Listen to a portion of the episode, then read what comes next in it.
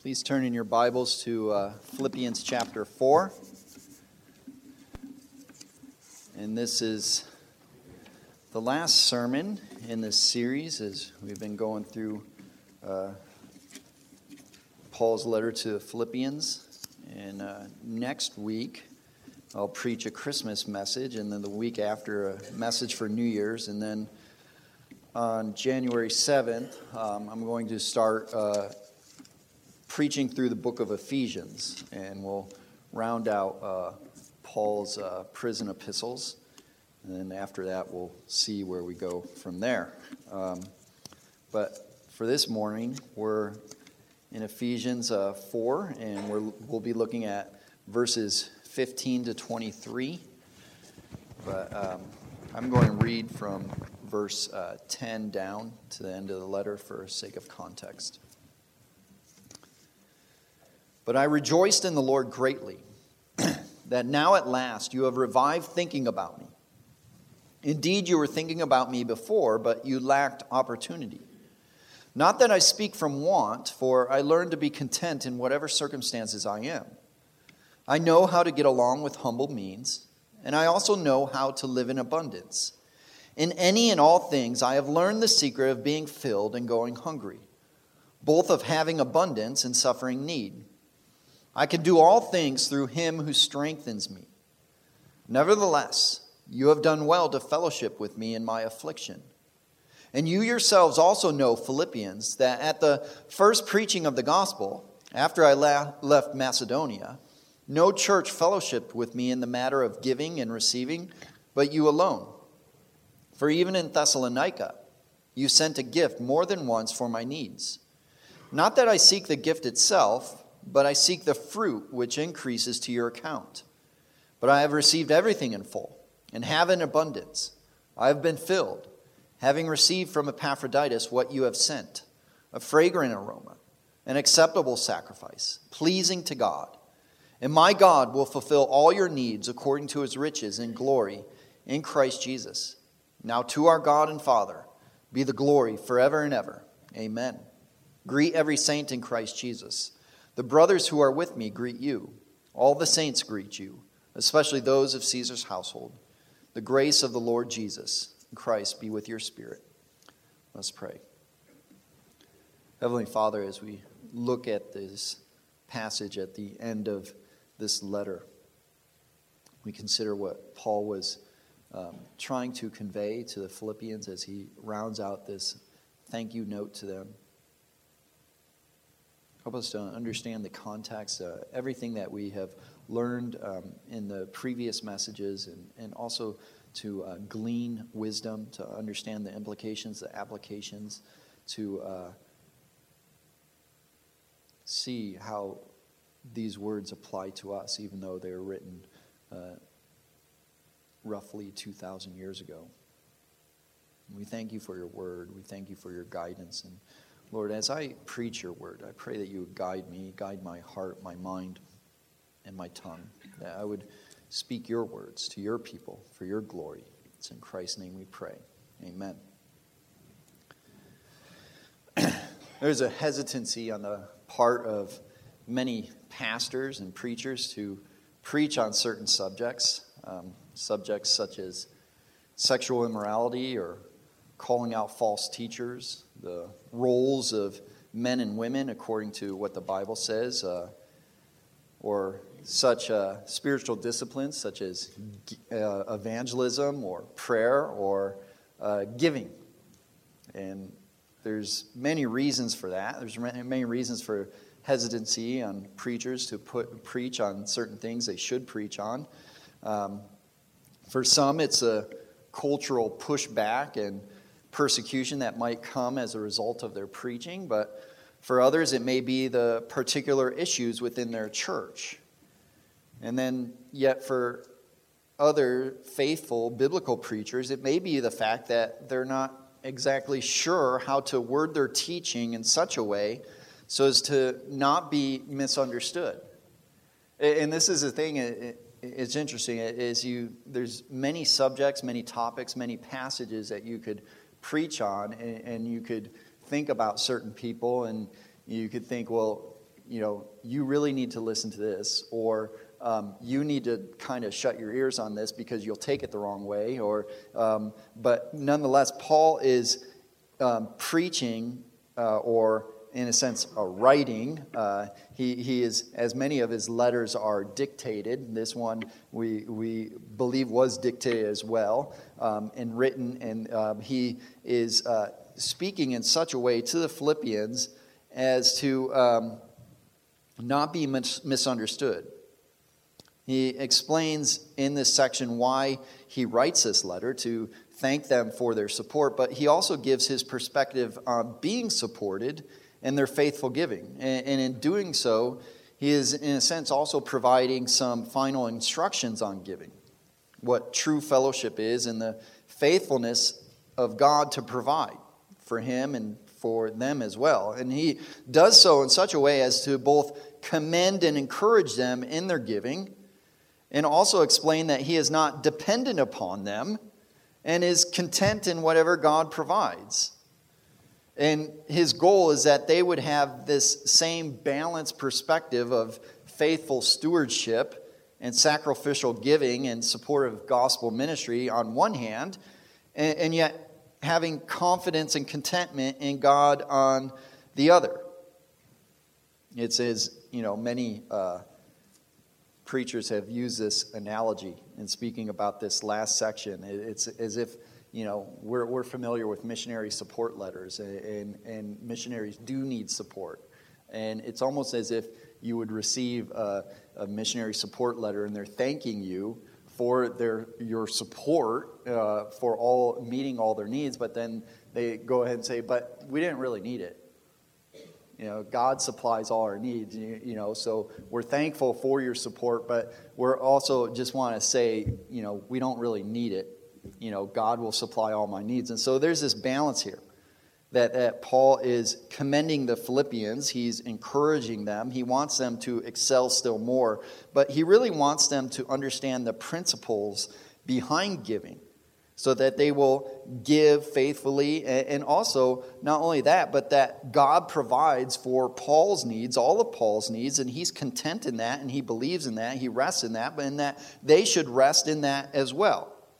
And here in this final section of Paul's letter, as he is thanking the Philippians for their partnership and support of him, he also wants to remind them of five things concerning their involvement in gospel ministry as they support him and support others in, in Christian living and in the mission of the church and the purpose of the church. And this first reminder that he gives them as he's commending them, as he's encouraging them, the first reminder is he wants to remind them of their partnership. As he says in verse 15, and you yourselves also know, Philippians, that at the first preaching of the gospel, after I left Macedonia, no church fellowshipped with me in the matter of giving and receiving, but you alone. And he says fellowshipped here. Um, some translations might say partner. Um, and there's a sense that we, we know, uh, many of us know that the underlying word, um, the Greek word behind fellowship is koinonia. Um, some have uh, said that, uh, use that term in, in, many aspects of church life, uh, and some have written books about it. And uh, we talk about fellowship, uh, gathering together. Usually, we use that term fellowship uh, uh, about our gatherings, about encouraging one another, potlucks, sharing a meal together. And, and, that is true, that is true fellowship, but there's a deeper meaning. And I, have explained that um, throughout this series as fellowship is one of the main themes of Philippians, but uh, it has a deeper meaning than just gathering together and uh, enjoying one another's company and encouraging one another. It has a deeper meaning of partnership, of partnering with one another in a common goal, primarily in the advance of the gospel or ministry, um, the things uh, that the church is called to do. And so Paul wants to remind them of their partnership, of their faithful partnership in, in fellowshipping with him in the advancement of the gospel and supporting him as a missionary and a church planter. And their partnership is evidenced by two things. First, by the impact of the gospel, as he says here in verse 15 uh, that at the first preaching of the gospel, there was this immediate impact of the gospel as we read about the, the inception or the beginning of the church at Philippi in Acts 16.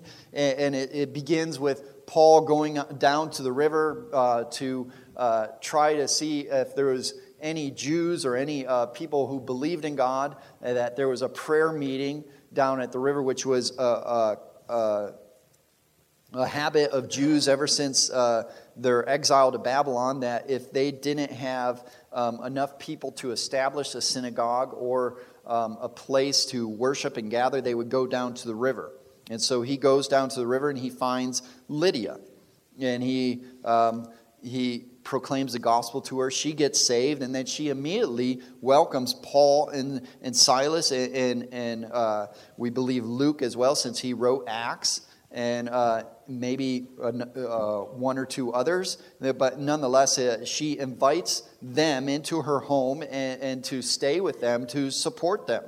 This shows the impact of the gospel at the first preaching, as Paul says, You uh, fellowshipped with me, you supported me. Uh, the, this impact of the gospel was immediate, but it was also intense as we read further in Acts 16 that, that it wasn't much uh, much later, after uh, Lydia had brought them in, that uh, there was a persecution of Paul and Silas as we read of the young girl who um, had a spirit of divination, or um, she was, uh, uh in a sense, a fortune teller. And uh, she says that um, these men are proclaiming the salvation of God, and Paul casts the spirit out of her and and, and, then there's a mob, and then they get thrown in jail. And, and then we read of an earthquake in Acts 16 and their release, this miraculous release, and the Philippian jailer uh, coming to them say, Sirs, what must I do to be saved? And he gets converted. And so the impact of the gospel, it was immediate. It was intense, uh, that, that imprisonment, that jailing, the, the mob that, that led to their excommunication from the city which led to uh, the second um, aspect or, or um, uh, of their partnership is, is the investment in the gospel, that they invested in the gospel immediately. They, they immediately uh, fellowshipped with Paul, partnered with him in the advancement of the gospel as he left Philippi. He was probably only in Philippi for a few weeks, maybe a month. And then he goes down the road, so to speak, in Macedonia to Thessalonica and, and preaches the gospel there. And so, this investment, their partnership, this investment in the gospel ministry in Paul, it began as soon as uh, Paul preached the gospel to uh, the Philippians and, and continued um, as he left Philippi. We read in uh, 2 Corinthians 8 as Paul is explaining to the Corinthians. You can turn there. Well, there's a couple passages in Second Corinthians which I want you to see. The, the first one is in Second Corinthians 8 as uh, Paul is explaining, in a sense, uh, this importance of giving. He will uh, explain um, several um, aspects of Christian living in his letters, and one of which is giving. But most notably, he teaches on giving to the Corinthians because they, they in a sense, uh, didn't get it. They didn't get it for several reasons, as they didn't get other things. But he says to them in 2 Corinthians 8, he says, Now, brothers, we make known to you the grace of God which has been given in the churches of Macedonia, speaking of primarily Philippi, but also Thessalonica and the church of Berea, um, as he talks about the churches in Macedonia. He goes on, he says that in a great testing by affliction, their abundance of joy and their deep poverty abounded unto the riches, richness of their generosity. For I testify that according to their ability and beyond their ability, they gave of their own accord, begging us with much urging for the grace of sharing in the ministry to the saints. And this not as we had expected, but they first gave themselves to the Lord and to us by the will of God. He's talking primarily about uh, the church of Philippi, but he might be also uh, alluding to Thessalonica and Berea. And, and as he writes uh, the letter to the Corinthians, this is probably about four or five years after he had first visited Philippi. And there's this sense that he also alludes to in uh, Philippians uh, 4 in um, verse 10 that they uh, were giving to him from the start, but then there was a, this time in which they lacked opportunity. It may have been uh, because of persecution, it may be because of an economic downturn um, in trade or famine or the crops. Um, we don't know specifically what it was, but there, there's a sense where there's a, a, affliction, there's great testing, there's a lack of opportunity, but they still want to give, and they particularly want to give in, in, in this instance to. Uh, uh, support the, the Jews in uh, Jerusalem and in Israel who are being persecuted, as Paul is collecting for them as he will return to Jerusalem. And, and he is uh, speaking to the Corinthians of this desire of the Philippians to give. To give, even in the midst of affliction, even in the midst of maybe they, they're, they're in poverty or they're lacking opportunity, is what he would uh, allude to, but they still want to give, and they're urging, in a sense, to share in this ministry to the saints. And it almost is, in a sense, that, that Paul may, or uh, some of his um, uh, compatriots, his, his comrades, Timothy or Titus, um, or whoever may be saying to the Philippians, um, in this instance, you, you, know, we understand, and so if you can't provide, you know, that's fine, but provide what you can. And they're urging, no, we want to provide, we want to share, we want to give, we want to support not only you, but other saints. And then he, he further um, confronts the, the Corinthians in 2 Corinthians 11. Um, proclaiming uh, or explaining uh, this concept of giving and supporting uh, ministers, missionaries, uh, uh, pastors. And he says to them in, in 2 Corinthians 11 and verse 7 Or did I commit a sin in humbling myself so that you might be exalted? Because I proclaimed the gospel of God to you without charge. I robbed other churches by taking wages from them to minister to you. And when I was present with you and was in need, I was not a burden to anyone, for when the brothers came from Macedonia, they fully supplied my need, and in everything I kept and will keep myself from being a burden to you. Here in this section of Second Corinthians, he's speaking about um, his probably uh, his initial time in Corinth. As he comes down the road, he first goes to, to Philippi, and then um, he's there about a month. He goes to Thessalonica. He's there about a month and, and persecuted in every city. He goes to Berea, and then he spends time in Athens, and then he makes his way down south to Corinth. And he, as he's speaking about giving and supporting uh, missionaries and pastors, uh, uh, workers of the gospel, he's, he's, trying to teach the Corinthians about this. He, he says that, that I, I was not a burden to anyone. I, I did not try to uh, burden you, but nonetheless, you did not give to me. And, and because you did not give to me or support my ministry, I had to rob other churches to, of their support, where they should just be supporting their local pastor and maybe in addition to that, other missionaries. But I had to take support from them because you would not support me and they fully supplied my need. The brothers came from Macedonia. This is brothers uh, primarily from Philippi.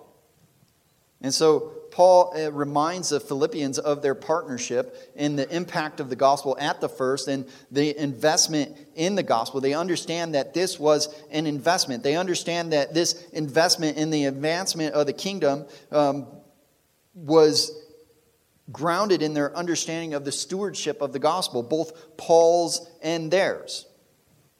As one commentator writes um, concerning uh, verse 15 and 16 of Philippians 4, he says this that Paul used three business terms uh, concerning, or your uh, translation might have matter, could be translated account. And then giving and receiving refer to expenditures and receipts. He goes on, he says, Paul was a faithful steward of God's resources and kept careful records of what he received and spent.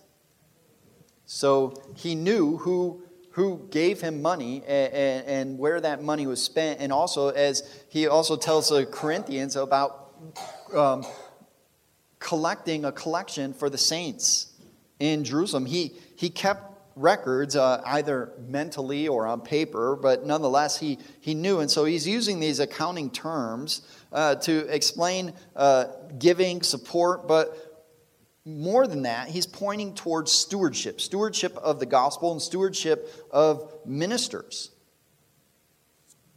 It says, No church fellowship with me in the matter of giving and receiving, but you alone partnered with me. He's pointing at this stewardship stewardship on his end, but also stewardship on their end.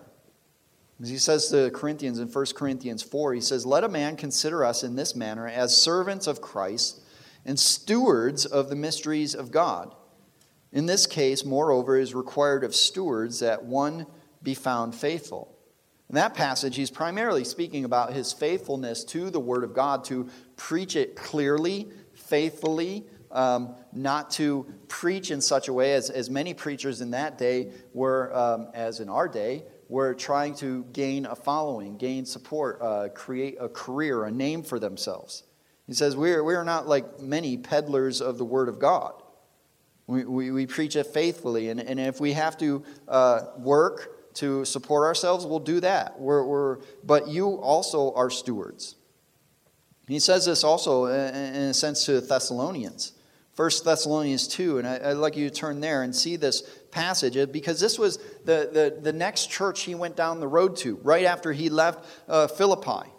And he writes to Thessalonians later, and he speaks about when he came to them originally in 1 Thessalonians 2 and verse 5. He says, For we never came with a flattering word, as you know, nor with a pretext for greed.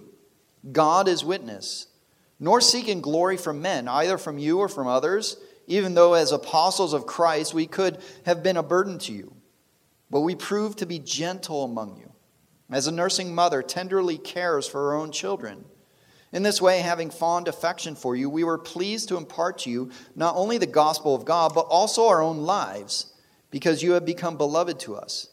For you remember, brothers, our labor and hardship, how working night and day so as not to be a burden to any of you, we proclaim to you the gospel of God.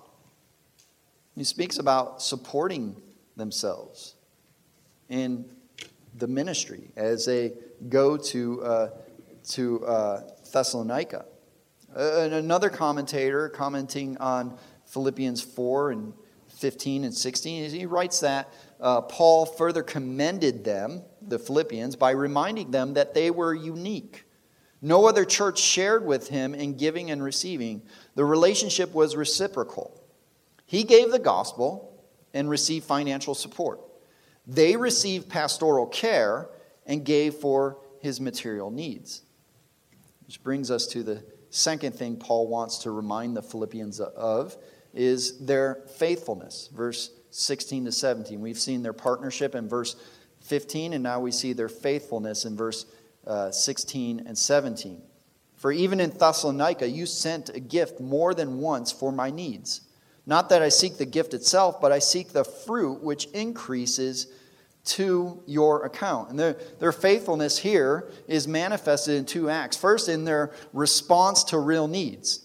They, they, they, saw a need and they met a need. They saw a need in Paul from the beginning and they met his need and, and, and they, they, they wanted to continue to meet that need. They, they immediately understood this need when he was in Philippi and, and even as he went on to Thessalonica, the next place, because he was only in Thessalonica for a few weeks. And he says here in, in verse 16 that you sent a gift more than once for my needs. Within a matter of a few weeks, they, they sent a gift, uh, Philippians, more than once. And, and what's interesting is that they were still, the Philippians were still recent converts at that time. They had only been believers maybe a month or two, and they immediately understood giving and supporting. And this may be just because of their, their culture, their city, their, their background. Um, it, it, may have been uh, initially that they were a little bit more well off. Um, I think it's more uh, just their character. And there is a sense that, you know, we, we believers come into the church from all different backgrounds, personalities. Um, we're a mix. And, and there's some people in the world that they're, they're just raised, um, they're brought up, or they have the personality to be generous. They're just generous people. And, and this is sad sometimes. I, I've seen this in my life, and you've probably seen it as well, that there are unbelievers who just happen to be generous people. They, they, they just give. They're, they're, they're not religious, and, and they'll, they'll even say they're not religious. They, they might even be immoral. So I've, I've met many uh, uh, foul mouthed, uh, immoral Marine or soldier who's like, hey, this guy's hurting. We need to, we need to help him out. And, and that, that phrase will be full of expletives. And, and, and you better, and they'll yell at people like, come on. like, you need to help them out here. And, and then I've also met uh, suspicious and stingy believers. You say, you know, the church just wants my money, or, or, or it should be free. Yeah, like, you know, well, the, the electric company doesn't give us free electricity. You know, there's all sorts of things. You know, I don't get free gas. Uh, there's all sorts of things, like uh, as other preachers and, and, and ministers have said, um, the kingdom of God, it, it, in a sense, runs on cash. Like we, we need money to do things, like anything else. Uh, that doesn't give you an excuse to, to uh, be greedy at all, but it's just, it's just a, a, a, basic principle that, that nothing is free, really.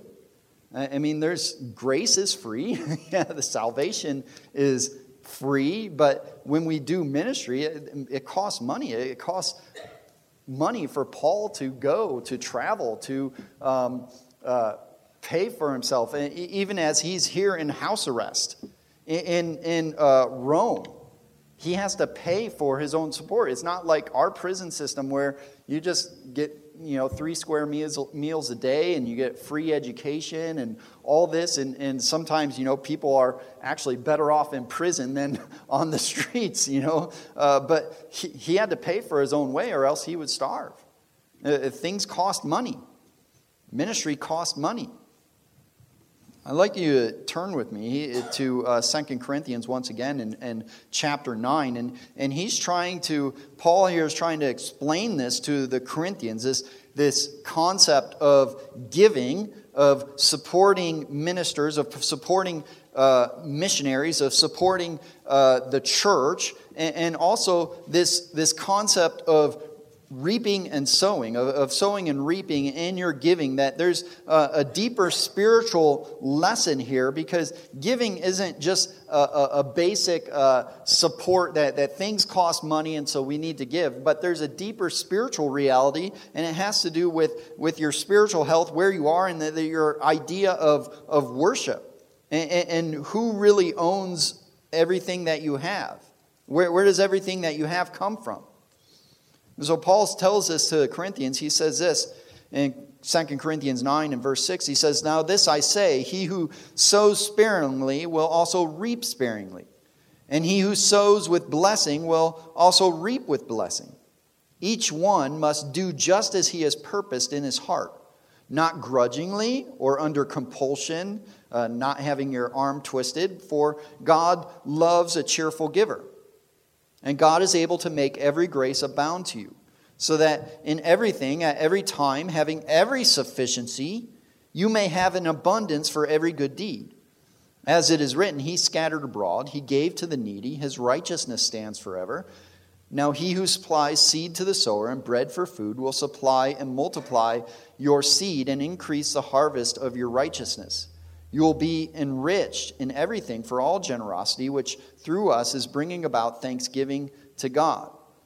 And, as he, he's explaining to the Corinthians this concept of uh, sowing and reaping, of giving, of support, of uh, giving as an act of worship, we give as an act of worship, but also as just uh, uh, this basic principle of things cost money and we need to support people and we need to help people and we need to be generous. But ultimately, everything belongs from God and it comes from God, and there's this balance that God will provide for us. But if we're, we're, we're stingy, then, you know, there's this concept, this principle that um, if, if we don't give, how we manage our money, why, why should God give us more? You know, why should God give us more money and more things if we just spend it on ourselves? And yes, this, this concept has been twisted by prosperity preachers. And, and many times in the church, we, we like to uh, uh, swing the pendulum um, in correcting. We oftentimes overcorrect.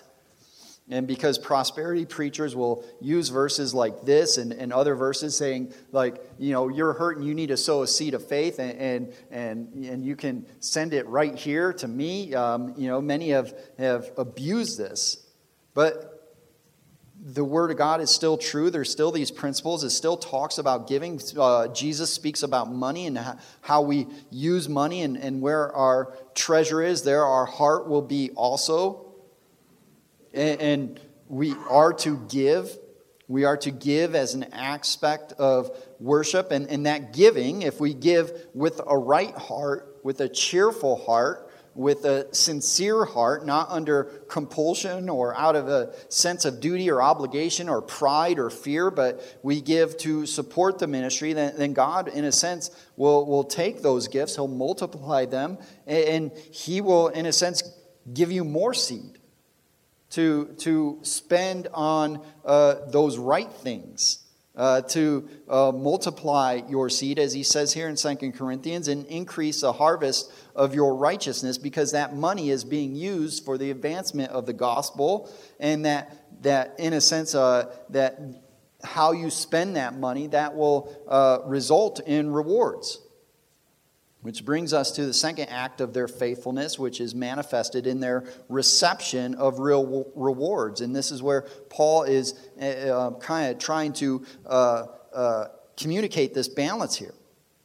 He says in verse 16, For even in Thessalonica you sent a gift more than once for my needs. And then 17, he, he kind of uh, flips that and he says, Not that I seek the gift itself I'm not, I'm not so much concerned about the money and the gift itself, but I seek the fruit which increases to your account. I, I'm concerned about your spiritual health, that you receive real rewards for your uh, labor, for your giving.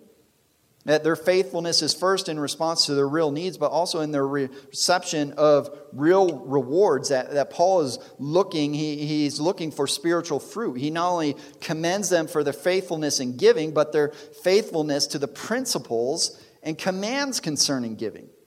And ultimately, the result of obeying those principles and commands, it, that there's, there's spiritual fruit, there's eternal rewards. Now, our giving should not be done out of worry that, that oh no, uh, you know, if, if, we don't, if we don't give this money, that, that, that Paul is going to die and, and there's going to be all these sorts of bad things. And Paul is saying, no, that's not the case. I will, God will support me one way or another, whether it comes from you or it comes from somebody else.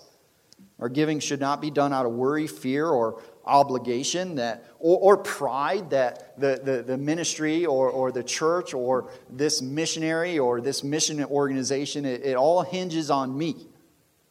No, God will provide, but you get to partner in that. Our, our, our giving should be done out of sense of worship, out of gratitude, and out of investment. We invest in all sorts of things, but we should, as Jesus say, we should invest in the kingdom. Uh, put our treasure there where moth and rust do not destroy and thieves do not break in and steal. We, we spend money on all sorts of things. And this is, you know, this is not just in our giving, but, you know, if you think of uh, things such as uh, things that will contribute to your spiritual health, such as uh, going to a Bible conference or buying a book or um, things that will contribute to your health. I, I remember just living in Southern California and just, just an area that is so rich with, with Bible believing churches and there's conferences, but there's also amusement parks. And you could, you know, spend, as I've seen, uh, someone, there's a Bible conference with a, a great preacher, and you could spend 15 20 30 dollars on going to this conference and maybe even receive a book and a lunch for it but uh, some believers say man i already have you know disneyland scheduled You know, and so, you know, I'll go to Disneyland for a Saturday and enjoy my time there and, and just think nothing of dropping three, four hundred dollars on going to Disneyland. Whereas I could have spent uh, 15, 20, 30 dollars on a Bible conference that would have fed my soul. And there's all sorts of ways we can spend our money and invest in the kingdom or invest in ourselves. The Philippians, they got this. They understood this. And this is what Paul is ultimately talking to them about their spiritual fruit, their eternal rewards for their investment in his ministry and ultimately the kingdom. John Calvin wrote that if we believe heaven to be our country, it is better for us to transmit our wealth there than to retain it here, where we may lose it by a sudden removal. And that's essentially what, what Jesus says in Matthew 6, uh, that Calvin is, is in, in, different words, talking about uh, investing in heaven, putting our wealth there, as uh, Jesus says in his Sermon on the Mount, Matthew 6 19, do not store up for yourselves treasures on earth, where moth and rust destroy and where thieves break in and steal. But store up for yourselves treasures in heaven, where neither moth nor rust destroys, and where thieves do not break in or steal. For where your treasure is, there your heart will be also. There's a couple of principles that, that Jesus is speaking about when, when he talks about there about uh, giving and investing in the kingdom, in the advancement of the kingdom, um, because we don't know what economic downturn might come around the corner or uh, an accident or a health issue or, or whatever it may be. And, and too often in church, many pastors have heard this excuse over and over again. I will give when I make a little bit more money or I pay off this car or this house or uh, whatever it may be, whatever excuse it may be. Um, and, and that's it's not exactly true because the same is true about your time. I'll, I'll, I'll serve when I have more time. Well, you know, you can always spend your time on several things. Uh, uh, there, there is a sense of truth in that we go through seasons of life, and there are times when we can give more and times when we can give less. But your giving, it really affects your heart. And this is what Paul's trying to get to, trying to encourage the Philippians in, that it has an effect on your heart, on your spiritual health. And if you can only give a dollar, give a dollar. And, not necessarily, it doesn't have to be here. Um, you should uh, give to uh, first to your local church, but there's many people that they give to other ministries. I give to other mi- missions organizations, other ministries. I've always done that. And any faithful biblical uh, uh, ministry will say, uh, we th- we're thankful for your support, but make sure you're giving to your local church first. And in addition to that, we would welcome your support. And, that's a way of investing in the kingdom. And, and, and I want to invest more because someday my life is going to end, and I don't know where that money is the leftover money is going to go but i want to uh, to accrue in a, in a sense heavenly interest um, in the advancement of the kingdom because that will uh, pay dividends in eternal rewards and so paul uh, reminds the Philippians of their partnership, of their faithfulness, and third, of their sacrifice.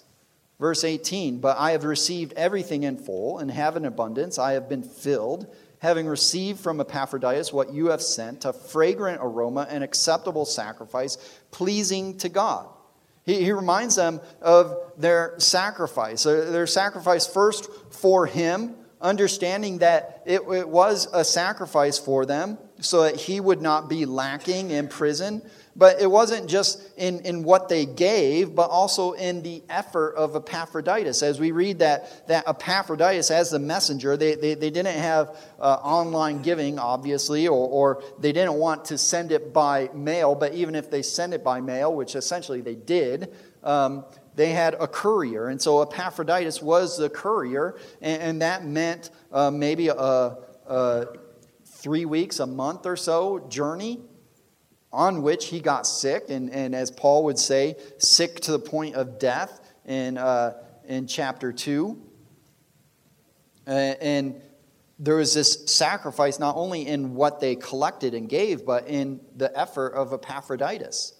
And Paul reminds them that their sacrifice, that, that it was commendable, but also that it was um, not only for him, for Paul, but to God, that this sacrifice was a fragrant aroma, an acceptable sacrifice, pointing back to those Old Testament sacrifices. And then, even in the, the um, New Testament Greco Roman world and, and all the other uh, religions that they would uh, sacrifice a, a drink offering or incense, and it would be, as they would say, a fragrant aroma. The sense that that aroma would rise up to God. And this is an act of worship to God, and it's received by God and considered pleasing to God. It's pleasing to God. Their, their support, uh, their support uh, of Paul, their, their concern for Paul, they did it with the right motives. They, they did it with the right heart. I, am confident that it was accompanied with prayer, which is also uh, a, a, lesson for us that, that sometimes uh, many of us give, and we, we give to. Um, to ministries, we give to our local church, but um, sometimes we lack in praying and, and, and, accompanying that gift with prayer. And, and I know oftentimes I'm guilty of this, that I give to missions organizations and I forget to pray about them. And, they, and if they're biblical, as, as they are, and I believe they are, and one of them says, uh, We need your prayers more than your money. And that's right. But I, I, like what Alistair Begg said in preaching on this passage. He says, The crux of the question is this as we consider sacrificial giving and, and giving substantially or giving what we should, he says, uh, The crux of the question is this Do I believe that God will supply all my needs in Christ Jesus if I give sacrificially? Because there, there's a sense that, that, that giving, there should be some sort of sacrifice to it. Um, it, it, should, in, in a sense, uh, you know, make you question a, a, a, little bit, look at your budget um, a little bit, or, or um, you know, it shouldn't just be, you know, a, a, drop in the bucket, so to speak. It shouldn't just be uh, loose change. Um, it should be something uh, that is substantial according to your uh, season of life and, and where you're at. Um, and, and the, the crux of the question is do you really believe that, that God will supply all your needs? Do you b- really believe that all things come from God, anyways, and He owns everything and He's given it to you to begin with? Do you believe that? And if you really believe that, then you can give, in a sense, sacrificially. You can give substantially. You can give with the right heart and the right motives, which is what Paul uh, reminds them of uh, next his fourth reminder, he's, he's reminded of them of their partnership, of their faithfulness, of their sacrifice. And then, fourth, he wants to remind them of their God, whom they were ultimately giving to. Verses 19 to 20. And my God will fulfill all your needs according to his riches in glory in Christ Jesus. Now, to our God and Father be the glory forever and ever. Amen. He wants to remind them as he did before, that their, their sacrifice, their giving, is ultimately done to God. It, it's to God as an act of worship, and that God himself will fulfill all his needs. He wants to remind them that their God is faithful, of his faithfulness to provide for their physical and earthly needs, but also to provide for their spiritual and eternal needs. As he talks about God fulfilling all your needs according to his riches in glory in Christ Jesus. He, he says all your needs, and, and um, as we consider giving, we're, we're, we're, we're primarily focused on our earthly um, physical needs and our bank account and our possessions. But he's really pointing to our spiritual needs, that God will provide for our spiritual and eternal needs, which is greater. He's talking about his riches in glory in Christ Jesus, primarily those spiritual riches, those riches of eternal life. He, he's, he's arguing, in a sense, uh, uh, from the lesser to the greater. That God will fulfill all your needs, all your physical and earthly needs, but uh, He will fulfill all your spiritual needs. And if He's fulfilled all your spiritual and eternal needs, the, the greater, the most important, then He'll definitely uh, provide for the lesser. And so Paul reminds the Philippians of their God, of His faithfulness, but second, of His glory. Now to our God and Father be the glory forever and ever. Amen. That we are to, in a sense, do all things for His glory, that all things work out to glorify God. Whether you eat or drink, do all to the glory of God. Whether you give, whether you serve uh, in your time, talents, and treasures, whatever you do is to be done to the glory of God. And at the end of life, at the end of the age, God will get the glory for everything. As I was uh, studying on this passage, this message, and, and thinking about giving and support, um, because there's, there's two emphases. This isn't just primarily about giving, it's, it's about support as well. And I couldn't help but think about George Mueller. You're familiar with George Mueller, um, minister in uh, the mid 1800s, that he had this perspective on ministry needs and support and giving and early on in his ministry, he decided that he was going to trust God for everything and he would never make his needs known.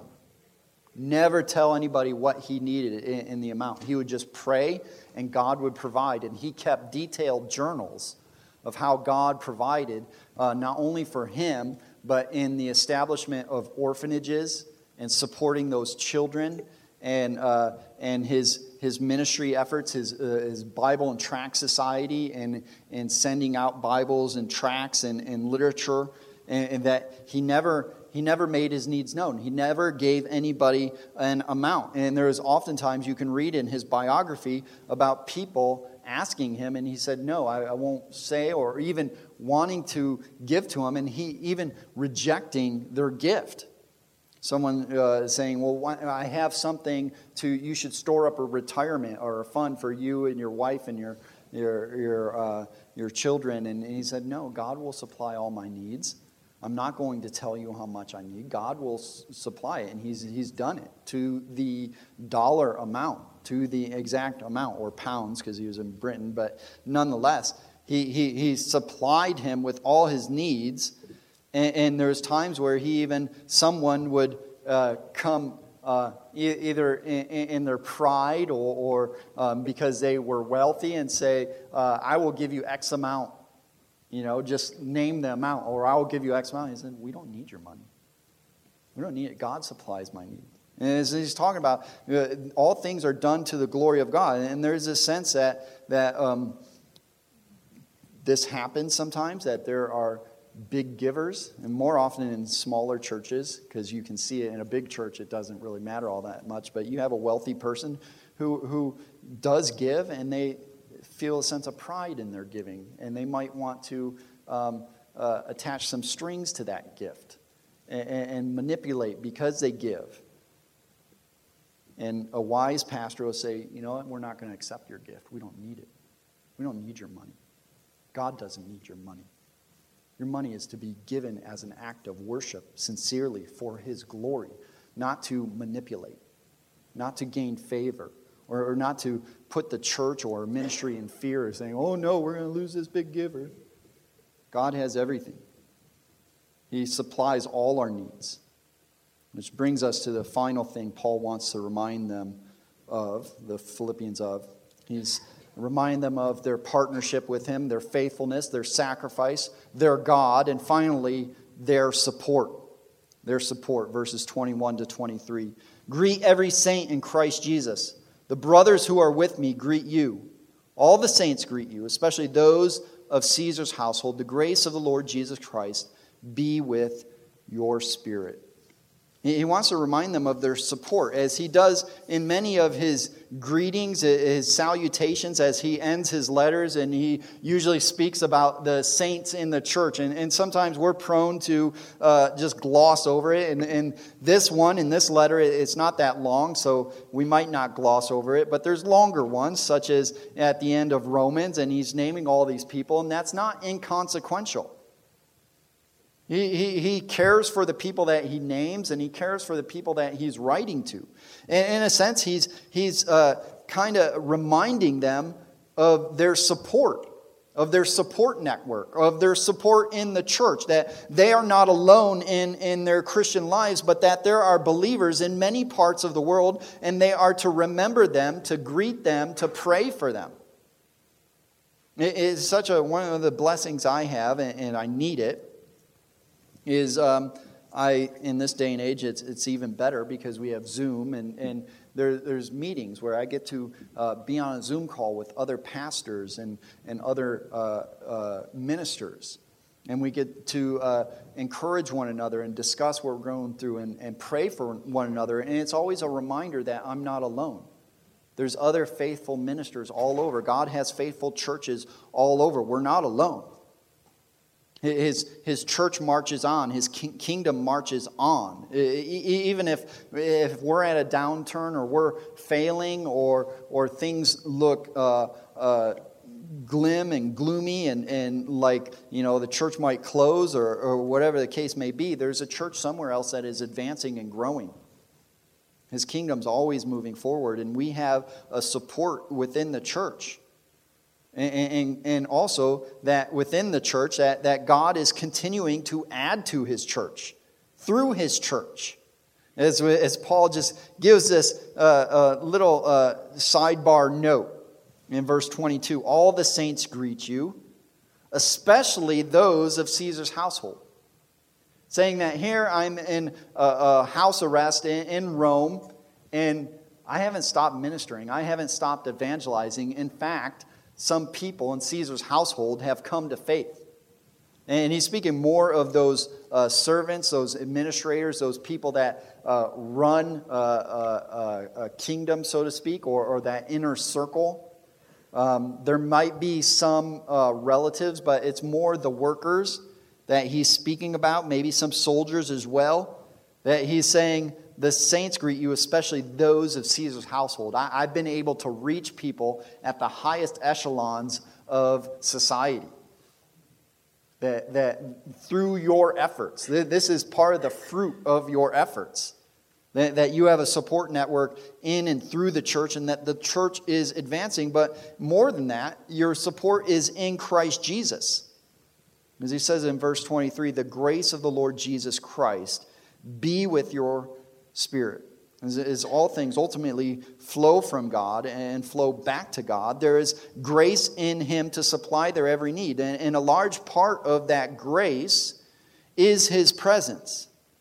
As Jesus would say, and, even uh, the, the Father would say throughout the whole Old Testament, that, that I will never leave you nor forsake you. I will be with you wherever you go, as he tells Joshua, Be strong and courageous. I am with you. He tells Moses, He is with him. Uh, Jeremiah, He is with him. And He is with us. He is with us. And as we end this letter and we, we think back, we think of the primary themes of this letter of fellowship, of partnership, uh, in the church and with um, uh, missionaries and pastors and ministers, and, and, and we think of our partnership, but there's also the second aspect that is closely related to fellowship, which I've uh, explained many times, of joy, uh, of having joy in being a part of this partnership, actually being in the church, uh, being called out of the world into his kingdom, into his family, being called out of darkness into his marvelous light, and, and to be called one of his uh, children, that, that, that ought to bring joy, and, and joy ought to accompany all your service, all your giving, and you are called and commanded to rejoice in the Lord always. Again, I will say rejoice, whatever your circumstances. There, there ought to be partnership, joy, and unity. And as we think about this support and partnership, as Paul is, is commending the Philippians on, there is this correlation between giving and service and contentment and joy. That as we give and as we serve, we, in a sense, uh, uh, begin to uh, loosen our grip on our time and our resources and our money, that we don't hold it so tightly because we understand that, that God has, has uh, ordained our life and decreed our circumstances, and He supplies for our every need, and ultimately, He supplies for our uh, most important need, our spiritual needs of salvation, of eternal life, of uh, spiritual growth and encouragement within the body of of Christ within his church.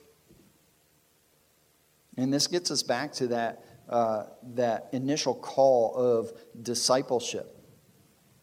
As we come to Christ for salvation, for eternal life. We are, in a sense, um, also as we are born again, we are being conformed into his image and we are to follow him. We are to emulate him. We are to live as he lived in, in, in as much as is possible. And we are to uh, uh, follow his example. And he gives this example as in Luke 9, this, this, this classic. Um, uh, verse and, and passage to memorize concerning Christian discipleship as the, the people are, are flocking around him and following him, and, and some out of curiosity, uh, some because they, they sincerely believe. And he turns them in Luke 9 23, and he says, If anyone wishes to come after me, let him deny himself and take up his cross daily and follow me. For whoever wishes to save his life will lose it but whoever loses his life for my sake, he is the one who will save it.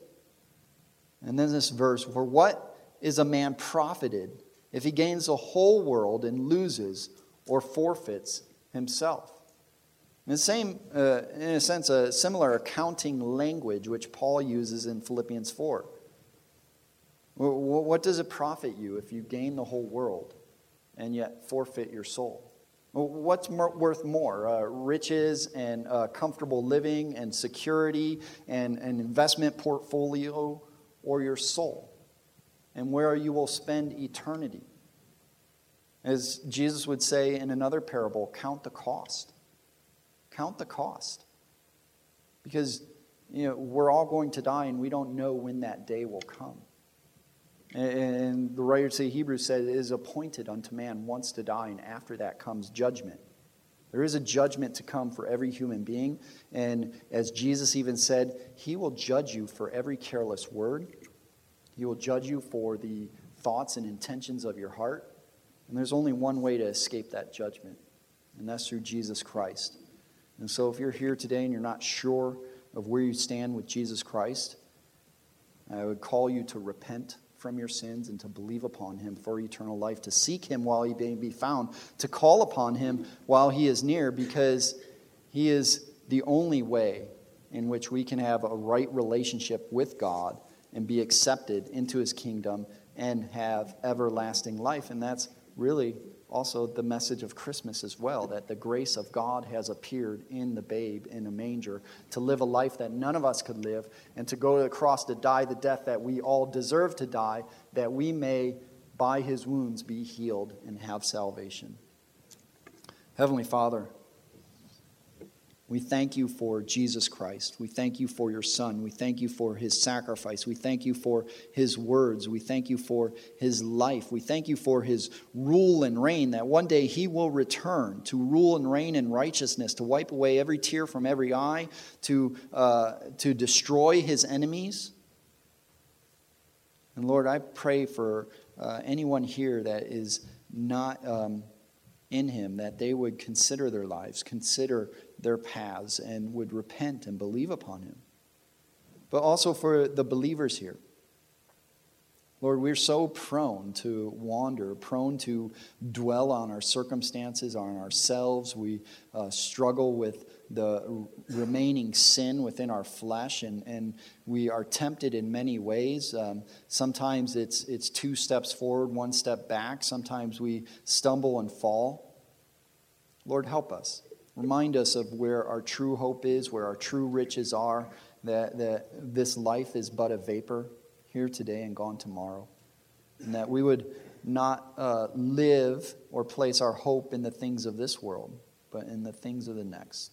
We thank you for your grace and mercy. In Jesus' name we pray. Amen.